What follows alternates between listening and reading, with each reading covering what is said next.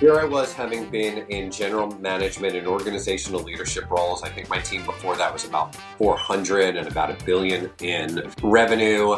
And I had been at similar scale for the five years leading up to that. I said, I want to go back into the field. I'm about to have twins. I'm in my 40s, still not getting more than that. And I don't know how my life is going to change.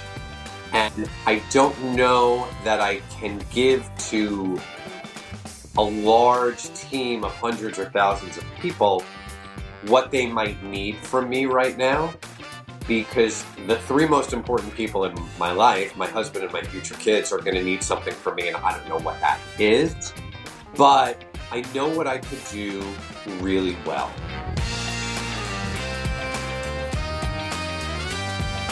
Hi, friends. Welcome to the Sales Enablement Podcast. I'm your host, Andy Paul. That was Eric Stine. Eric is the Chief Revenue Officer at Skillsoft. And this is one of these episodes where I had all these interesting topics lined up to talk about with Eric, including what does digital transformation mean for a seller and how to take digital transformation from a buzzword to a tangible journey for a salesperson – and I wanted to get into the buying experience and how to leverage technology to enable the consumer to personalize and control that experience. As it turned out, we had a really fascinating conversation about altogether different sales topics. You want to be sure to stick around and check this out. However, before you get to Eric, I want to remind you to subscribe to this podcast wherever you listen to it.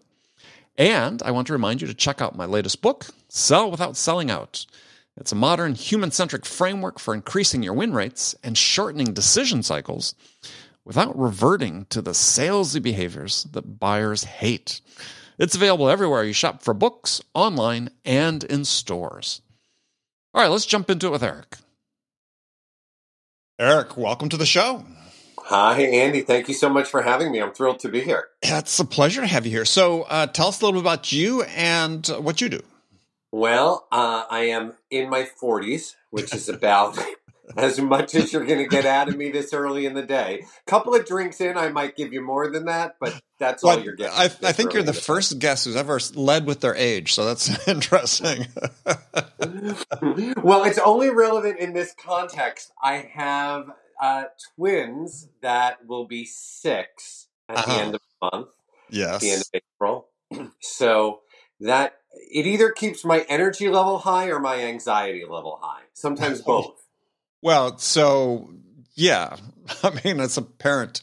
I think that's sort of a constant anxiety, different types of anxiety at different ages. So, yes. Everything with twins is doubly intense. So, are they identical? No, um, they're fraternal, boy girl twins.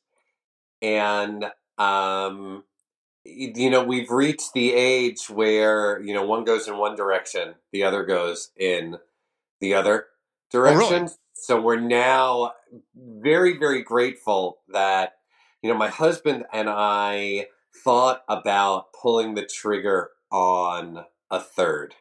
Yeah. And for a variety of reasons, we decided not to. One of them was you know, when you have twins up front, you can't have three without four because twins are so tight, they're so close that if you have a third, the third is left out unless they get a playmate. Ah, interesting. And so everybody who had twins early on advised us if you're talking about three, you're really talking about four. four. And four felt like a deal breaker. Four. Four's a lot. I mean, I'm the youngest of four, and and uh, yeah, I don't know how how they did it. So. Yeah, you know, when you're that close to like the Partridge family, unless somebody's backing up the bus with instruments to the house, we're not yeah. ready for it. Yeah, yeah. So, so that was one reason. Another was our age is yeah. our ages.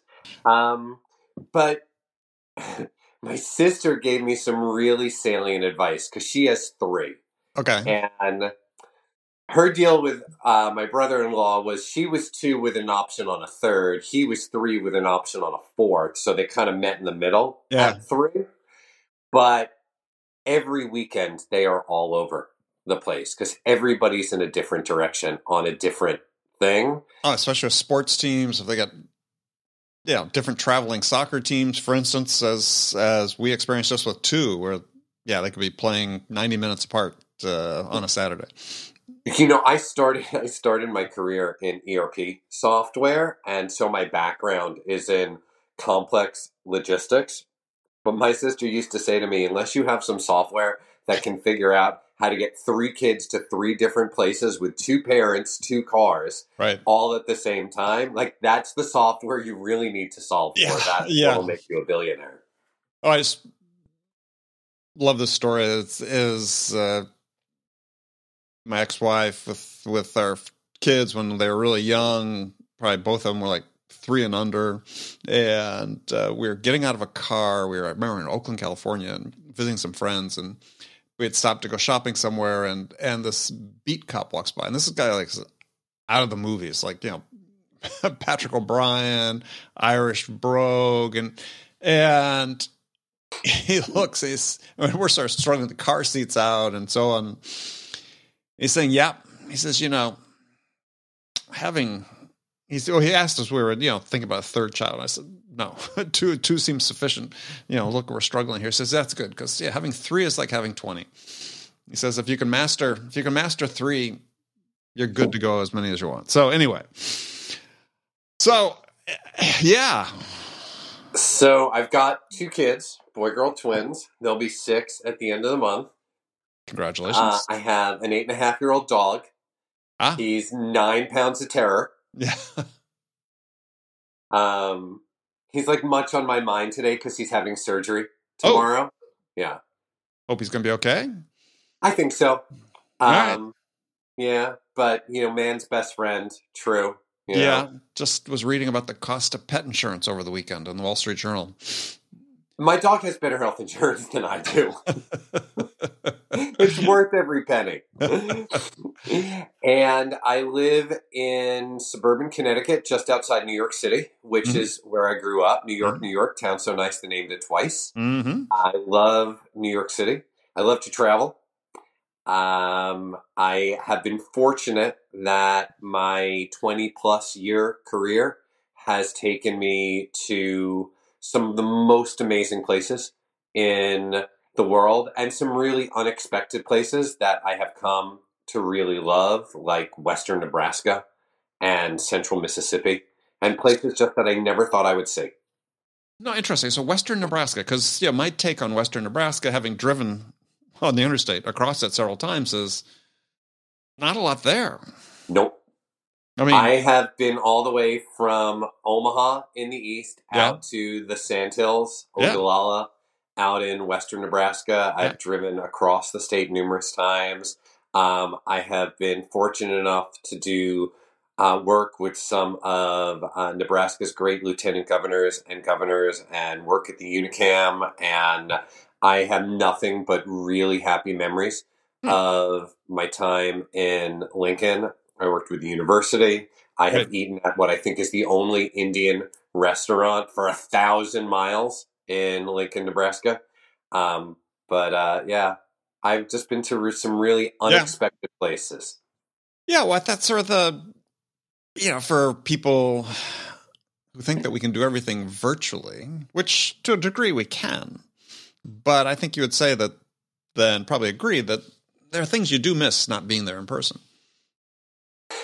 You do, and as I have started traveling again, and my travel schedule now is very much like it was three years ago. I mean, my calendar, if you were to look at my calendar, you would think it's 2019 all over Yeah. again. In the now uh, nine months that I have been in, in this role, um, I've been to Europe three times. I've been three times in the last six months. I Mhm. have been out of the country, I think, seven times in the past six months and traveled extensively across the U.S. Uh, I love it. Um, it brings a huge smile to my face. My last international trip before the pandemic, I traveled 39 hours round trip to spend 52 hours in Sydney, Australia, which was such a gift. I had the greatest experience. And I'm one of those people who's so I'm really disciplined. I am up at 5:30 in the morning wherever I am in the world. I wake up naturally. Mm-hmm. Regardless of the time change and the time difference, I am up at 5:30 in the morning anywhere in the world except Asia and Australia when I'm up at 3:45 and just up and ready to go. Right. So I have run through the streets of South Korea at four o'clock in the morning. I have taken the first fast ferry from Sydney to Manly at Mhm. Circular Quay, seen the sun come up over the harbor bridge. Um, I've gone running through the wildlife park past the koala and the kangaroo. And I just feel really grateful to have this incredible career that takes me to all of these amazing people, uh, all these amazing places, and experiencing all these people and all these cultures. I just feel really lucky for it. Yeah, I mean, I've similar, you know, sold on every continent but Antarctica. Um, Penguins don't buy much software. yeah. Um, ran through Sydney, the streets of Sydney. It was dark. I used to have favorite. I used to be spent a lot of time in Sydney, and and uh, I, one time I was running through the Royal Botanical Gardens, uh, that's over adjacent to the the Opera House, and coming around this corner, and it's early morning. It's like you know, it could have been before six o'clock. It was just starting to get light, and there's this huge flock of these I think large white parrots standing on the ground. Had to have been dozens of them. And I come around this corner and I sort of stop because they're all across the running trail and the grass. And they all turn and look at me at the same time. And I'm like, uh, okay, do I keep on going or do I go turn and go back? Which I did. I have no idea. But uh, I agree with you. Yeah, I mean, it's, it's, so are you finding, I mean, travel just, yeah, I've had experiences I said all these different places I would never possibly have had before. Met some incredibly interesting people and people doing different things with their lives, but you know, sort of aspiring for the same things we're all aspiring for. Are you finding now that that customers want people to come back and visit them? It depends. um, it definitely depends. But for the most part, yes. Many of our customers want that engagement, want to tell us about how things have changed, and in more cases, how things are still changing or Mhm. uncertain or unsettled. They want to hear stories. What are other folks doing? How are we thinking about this problem? And uh, I think we're going to be in for a fairly long period of transition. I feel like next is thinking about what next looks like. Mm-hmm. And so we're very much in sort of this hybrid 2.0 Right. space where everything has a feeling of uncertainty about it, and yet it's happening sort of again and again every day. And so it's sort of becoming what it is simply by its permanence. It's almost like this state of uncertainty that has a permanence to it just because of the passage Mm-hmm. of time. And folks are now starting to realize okay, if this is what this is like, what could we be doing about it? What should Right. we be doing about it? And what's so exciting are the organizations that have simply just put a stake in the ground and made a decision. In some cases for good, and in some cases it's not exactly working out and they're being forced to rethink it. Mm-hmm. And honestly, I think that was is what was so great about the pandemic to begin with. Folks were forced to cope with a certain set of limitations that forced them to change everything about their decision making protocol and how they did business. And it opened up the floodgates of decentralized decision making and creative solutions and testing out what worked. And I think, if anything, sort of over the past year or so, everybody's gotten a little bit stale. And Right. now we're in this whole new age of people trying new things Right. again and figuring out what's working. It's bringing a lot of energy back for them. Yeah, I mean, I like that, I, and I agree. I mean, I think that that there's been a tendency in the last year or two to say the way that it's changed. and We'll just take sales since sales show is that you know they want to sort of resort to blanket statements. Buyers don't want to talk to salespeople or they don't want to see salespeople. It's like, well, that's not true, right? As, as there's a reason buyers want to talk to salespeople. It's to help them think differently about their problems in a way that you know that they internally their group think sort of prevents them from doing. They want these additional insights uh, to help them make a better decision. Um, so I'm going to let you in on one of my long held secrets. Sure, please. And I'll keep it I know it's just you and me, so it's not like thousands Right. of people might hear this. Right, but I'm right. willing to take that risk, Yeah, right? Buyers are people, it turns out. shocking. And wait, There's gonna blow your mind now. Yeah, So are salespeople. right. And it's funny because humans have this unquenchable desire for new information. Mhm. And so if you show up with something of substance to say, if you are empathetic about solving a problem, and if you've developed a relationship rooted in trust, people are going to show up to see you. hmm They're going to get on Zoom even though they really haven't done their hair, which Right. for me is never a problem because Right. nobody can see me. But without any hair, it's always done. Right. Um, Certain advantages. you know, if you've got something to say, if you care about helping solve a problem, and if they know they can rely on you to tell the truth, to say "I don't know" when you don't know, to No. get the answer, um, they are going to show up. And so the conversations that I've had the last nine months, the ones that people are, you know, before the workplace even open, willing to meet for coffee or lunch or in a park outside, for the ones who want to see you when you come to town are the ones where it's really imperative that you show up with something to tell them. What Mhm. should they be doing? What are their peers doing? What is working out there? How are folks managing to evolve past this moment in time with the acceptance that whatever they do may be preliminary, temporary, may change again, may not work out?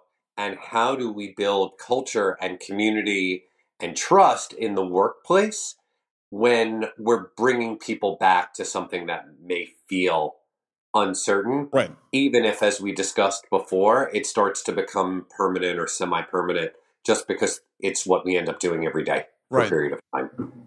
Let's talk about that specifically with your business. So tell us a little bit about your company and how the pandemic affected you and sort of what you see going forward. Sure. Um, so, uh, my company, Skillsoft, where I am fortunate enough to lead our global field organization, sales, customer success, professional services, our pre sales and go to market teams, business operations.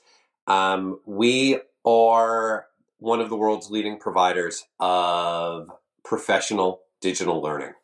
And the pandemic was a really interesting journey for us because a great deal of what we do, we do remotely at scale. Mm-hmm. We provide learning solutions that deliver skills or reskill and upskill existing employees into the roles of the future. We are really a strategic workforce planning company that partners with organizations to understand where's your workforce today, where do you need your workforce to be, and how can you help the people that you have get there, Mm-hmm. or how can you provide the skills to people coming in the door for them to be successful in the roles that you need them to Right. be. That has been incredibly transformative over the last couple of years. One out of three skills that was required for a job in 2018 is no longer required for that job Well, in give us, give, us, give us an example. Let's say in the sales world. Uh, more important than anything else have become uh, technology skills. Mhm. Um, and it has been particularly accelerated by the pandemic as more and more companies underwent or accelerated a digital transformation where technology went from being either a route to market or an enabler of their route to market. All of a sudden, digital became the only way you could do business.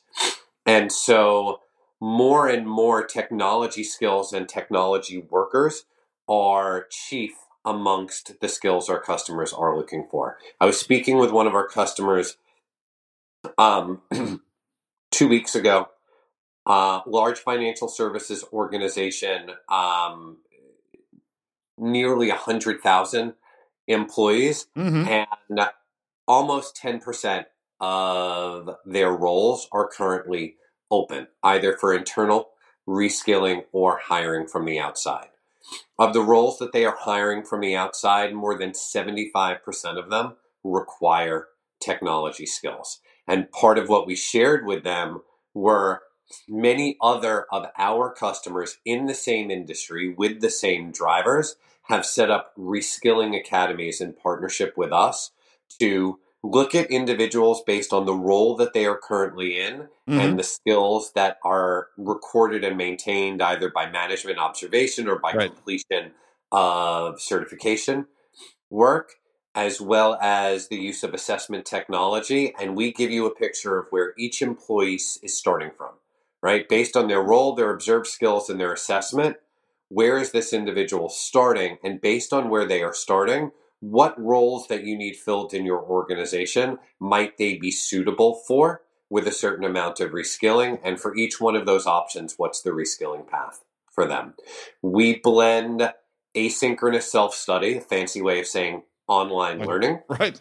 with live instruction, which is delivered digitally, just like you and I are talking now. We deliver thousands of courses online with a live instructor, including uh, applied and practical knowledge labs, Mm-hmm. uh, what are commonly called practice labs or challenge labs.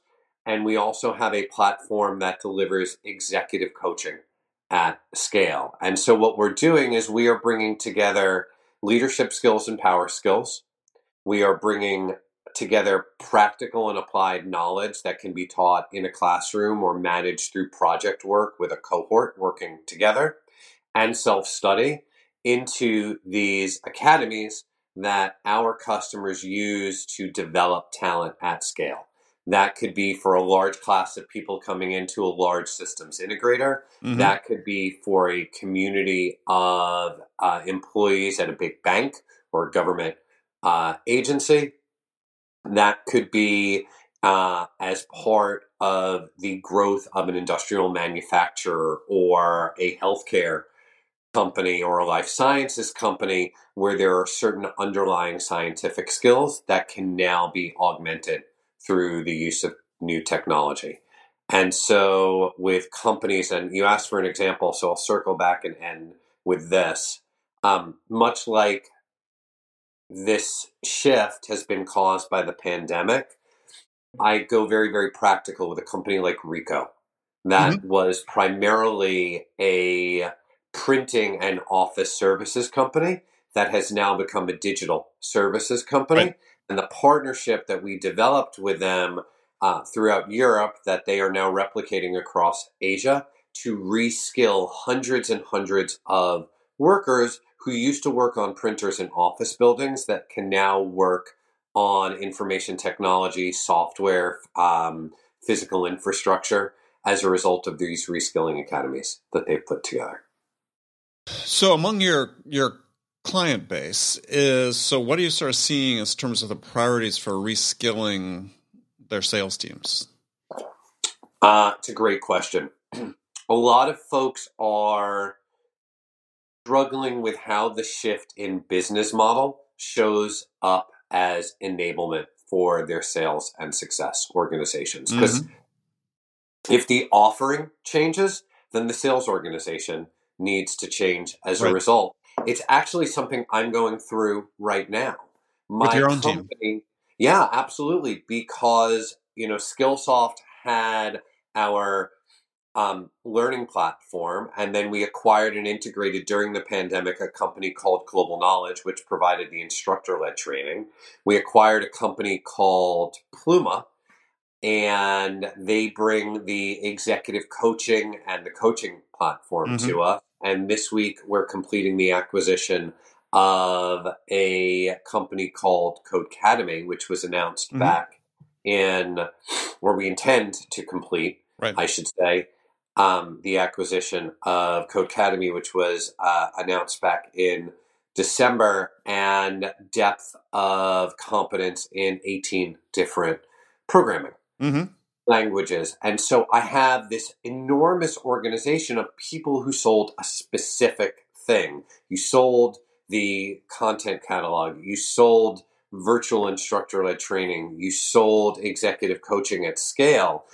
But these things have now been brought together and disaggregated into academies and offerings that pull various elements of each of them into a complete solution. Mm-hmm. And so the evolution that I'm undergoing with my team is a team of people who were very, very familiar with how to differentiate the offering that we had and are now evolving into solution experts who can assemble the solution that solves the customer's problem.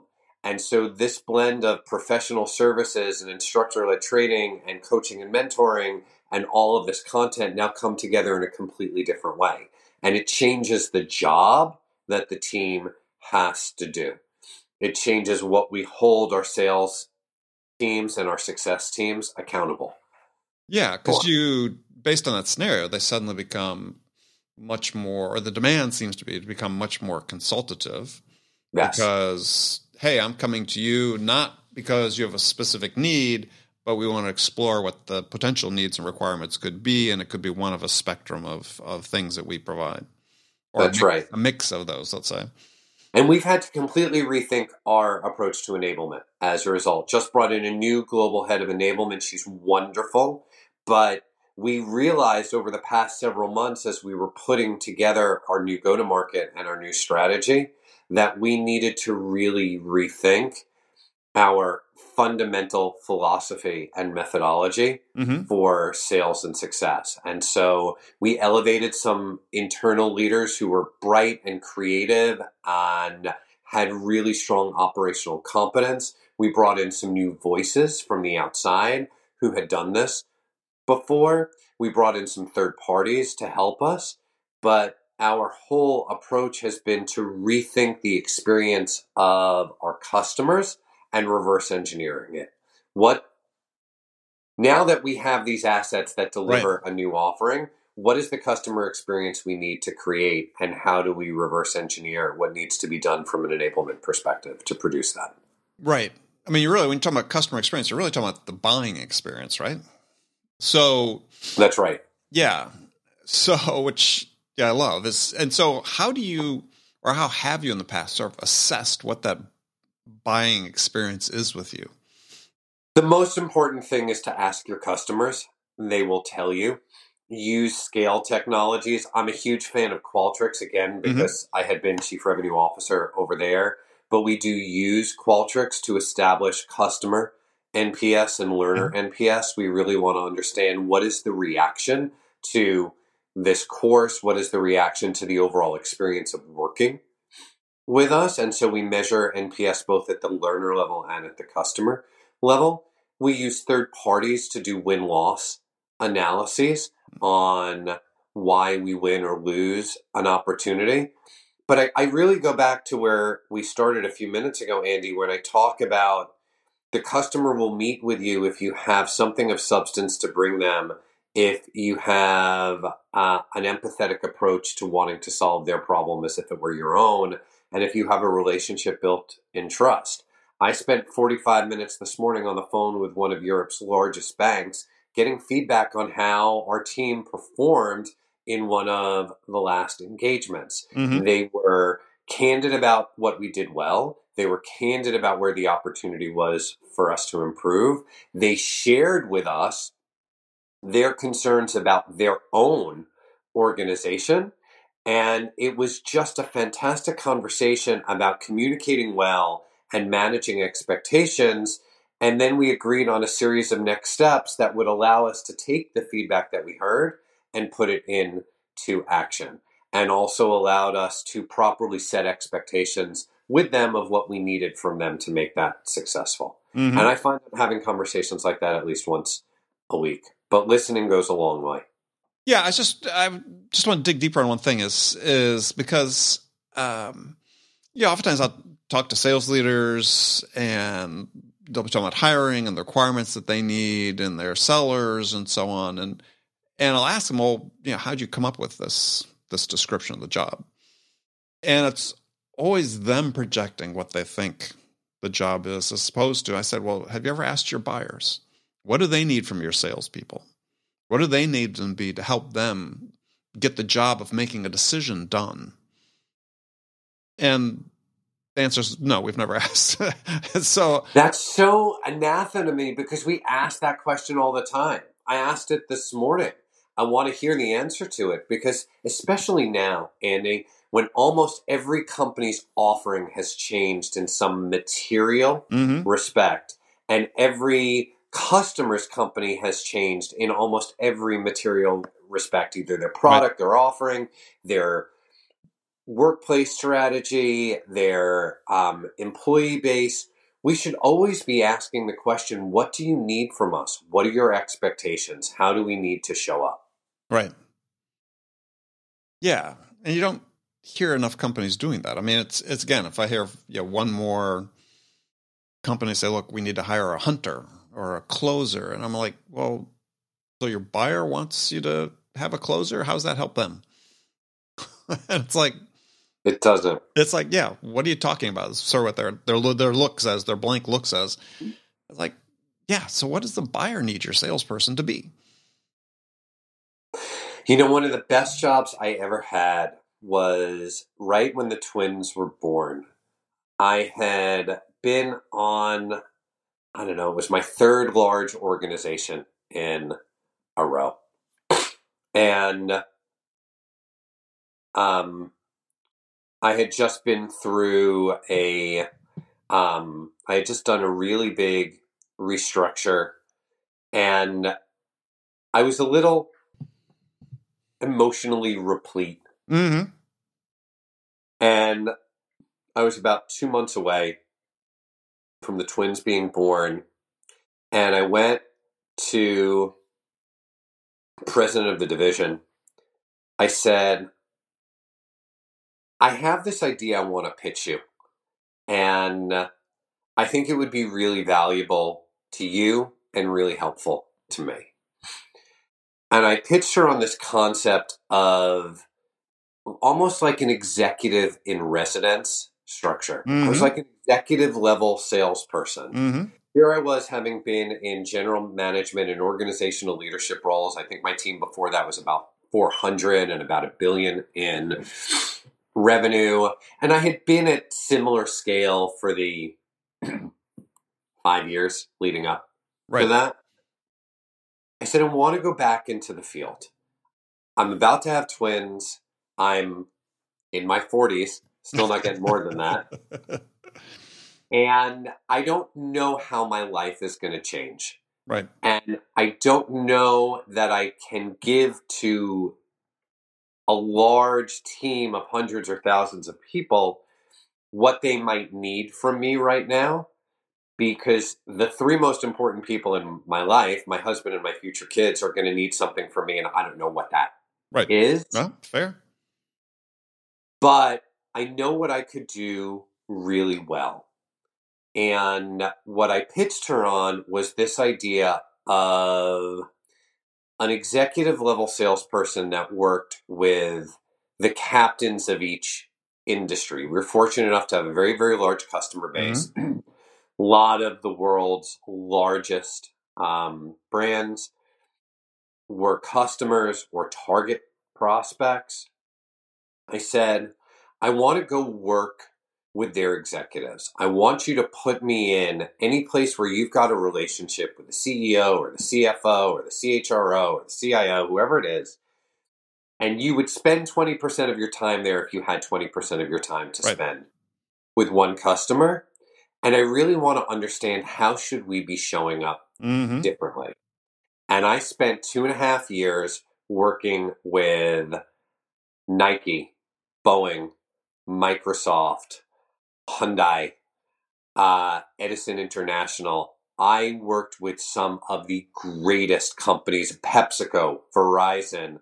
I got to work with the executive teams of some of the greatest companies in the world. And I learned how we needed to show up as a company. And and I did it by industry. It just it evolved that way. It wasn't Right. uh, it was organic. It wasn't set out like that, but we basically did it for one customer in the industry, like Edison, and then we repeated it for another one, like Centerpoint. And in every case, we learned, we refined, we tuned it, but it worked, and that became the template for my next job, which was running the North America go to market at SAP, because I had that practical on the ground Mm-hmm. Experience. I love my job. I have an incredible leadership team. I got to handpick each and every one of them from those that I inherited to those that I brought in from the outside. I have a thousand incredible people on my team who are passionate and engaged and really care about solving our customers' problems. Um, but those two and a half years that I got to spend directly in front of the customer changed me as an executive because I not only got to see the role of the salesperson through the eyes of the customer executive and what they wanted and needed Mm-hmm. from us, but I also got to see the role of the sales executive on the ground. I got to see what my people needed to do every day and how different it was from their current job. And I I also got an education in what they were going to need from me. And so it was a really profound experience, not just as a leader, but as a sales professional to understand what my customer, the salesperson who works for me, what they need and what their customer needs from them. And what were the big needs that perhaps were different than what you had thought? I, I'm going to bring it back to where I started. Substance, you have to show up knowing something. You Mhm. have to have a different point of view, not just on what your product or service or solution or offering does. You have to have a point of view Mhm. on why it matters, not just why it's different. It's not just about being differentiated. Mhm. You need to understand why it matters. And that's a question of context, which leads to the next piece, which is about empathy, right? You have to care enough about solving the problem in front of you that you really need to listen and understand what is the problem the customer is trying to solve. Why is it so important that they solve it? What's the impact if they don't, or what's the impact mm-hmm. of solving it partially or in, incorrectly? Right. And you have to be able to work your organization with enough network efficiency to solve it in the right way and explain it to the customer. And so substance and empathy are inseparable. Mhm. And then the last is trust. I would not be able to lead this organization if the team didn't trust me and the leadership team to make the right decisions and do the right thing. Right. And now more than ever, that means transparent communication. Being honest with people about what's going on and why it's happening because we we lack the water cooler in most cases. We're not back or we're partially back or we're hybrid back or we're back Tuesday, Wednesday, Thursday, but you come in on Wednesday and I come in on you have to be able to build community. And there is a very clear reason why the word community and the word communication share a common root word Mhm. um, because they are rooted in our ability to listen Right. to each other. Um, and that means that you have to build a foundation of trust. Um, that more than anything else is what our customers need from us and what our sales teams and our success teams and our enablement teams and our pre-sales teams and our services teams need from us as leaders. They need us to listen to them and they need to know that they've been heard even when their feedback is critical Right. even when they need something other than we might be willing to give them, we owe them the responsibility of explaining why what they're getting is different. Yes, I've heard you, but the answer is no, because. hmm And customers and sales teams both receive that in the same way. Yep. Right? Yep. I'm more willing to accept the answer no, we can't. What I'm offering you is different, better, hmm or addresses your need as long as we explain the because. Right. Yeah, very interesting. Yeah, because I mean the the and I bring this up in my new book as well is, is yeah the motion you sort of do with the customer external customers as a sales leader is very similar to the motion you go through with your people that work for you right? I mean, it's it's why I sort of always sort of I don't know amused maybe is the wrong word, but when I see sales leaders that that uh, you know preach how this how we're supposed to be dealing with customers and they could be sort of on the right track, and then you think, yeah, but it's just it's orthogonal to what you're doing with your sellers, and you yes. wonder why there's this disconnect. And the two should really be the same. They should be. They're right? rooted in the same principles. Yeah, I mean, I think if your job is, as I write about in my book, is if your job is as a seller is not to be persuasion driven, but to listen to your buyers, understand what are the most important things to them, and then help them get that. That's your job as a manager as well. Right? Listen to your people, understand what the most important things are to them that they want to achieve, the challenges they have, the outcomes they want to achieve, then help them get that. If you do that, odds are you're going to have somebody that will develop into, yeah, a successful person. I'll tell you a quick story because um, it's very evocative of the way I see my role. Um, my son is very bright, and both my parents were educators. Mm-hmm. It's part of the reason I have a passion for learning and technology that drives learning into right. the workforce experience in a meaningful way. And my dad, ever the teacher, as a gift for my son, got him a subscription to a series that's produced by Highlights Magazine. Mm-hmm. Remember mm-hmm. Highlights from oh, yeah. dentist office? Oh, the reading in the dentist office, yes, yeah. And they have this series that goes all around the world. And my kid is obsessed with other countries mm-hmm. and maps he has to be the only six year old that knows the name of like 180 countries right. and can recognize their flag, right. which is just insane. Especially since like the map has more countries on it now than it did when you and I grew, oh, grew yeah, up because we were so culturally insensitive right. to and and it, it, it literally amazes me. And so this series goes around the world to a different country every month, and there's a mystery that the kid has to solve. Who did it? Mm-hmm what did they steal? It's almost always a theft, and where is it hidden? And there are like 15 different puzzles. It's a process of elimination. You get six choices of villains and six locations and six items, and you have to eliminate one in each round until you get to the one that's mm-hmm. left. So 15 puzzles a month. Right. And my kid blows through it in two or three days. But we found out after the first or second, right? he was so impatient, he was so excited about getting to the answer that he's looking at the answers in the back of the book. so now when it comes, you you tear that out. Scissors, I tear them out. That's right. right. I get the scissors, I cut them out, I put them in an envelope, I hide them. Right. From him. So that he has to do the puzzles. But his skill level is variable depending on the puzzle. Um, and he sort of needs to know someone is watching. So we do it together. Um, but my approach to it is very, very much my approach to selling and my approach to leading, mm-hmm. which is I'm not going to give you the answer.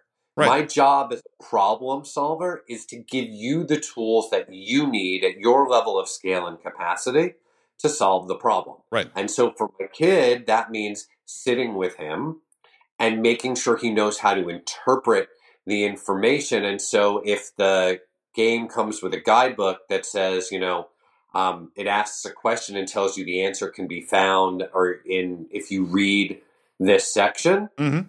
Then I sit there and I make him read the section, and if he doesn't get it, then I say, okay, read it out loud. Right. Now, but I won't do the work for him. And I think all of us as leaders and all of us as sellers just need to remember that we enable problem solving at scale. We have to care about the customer's ability to solve the problem, but the relationship is really about giving them the right tools to solving to solve the problem yep. and to not necessarily solve it for them because otherwise then you've got the wrong accountability structure in the relationship. If I've done my job, I've given you all the right tools to efficiently and effectively solve the problem I agree. and get the best result without solving it for you. I agree. Great answer. Thank you. So, unfortunately, we've run out of time, but um, yeah, really enjoyed the conversation. Uh, if people want to connect with you, what's the best way to do that? Uh, always, always, always on LinkedIn.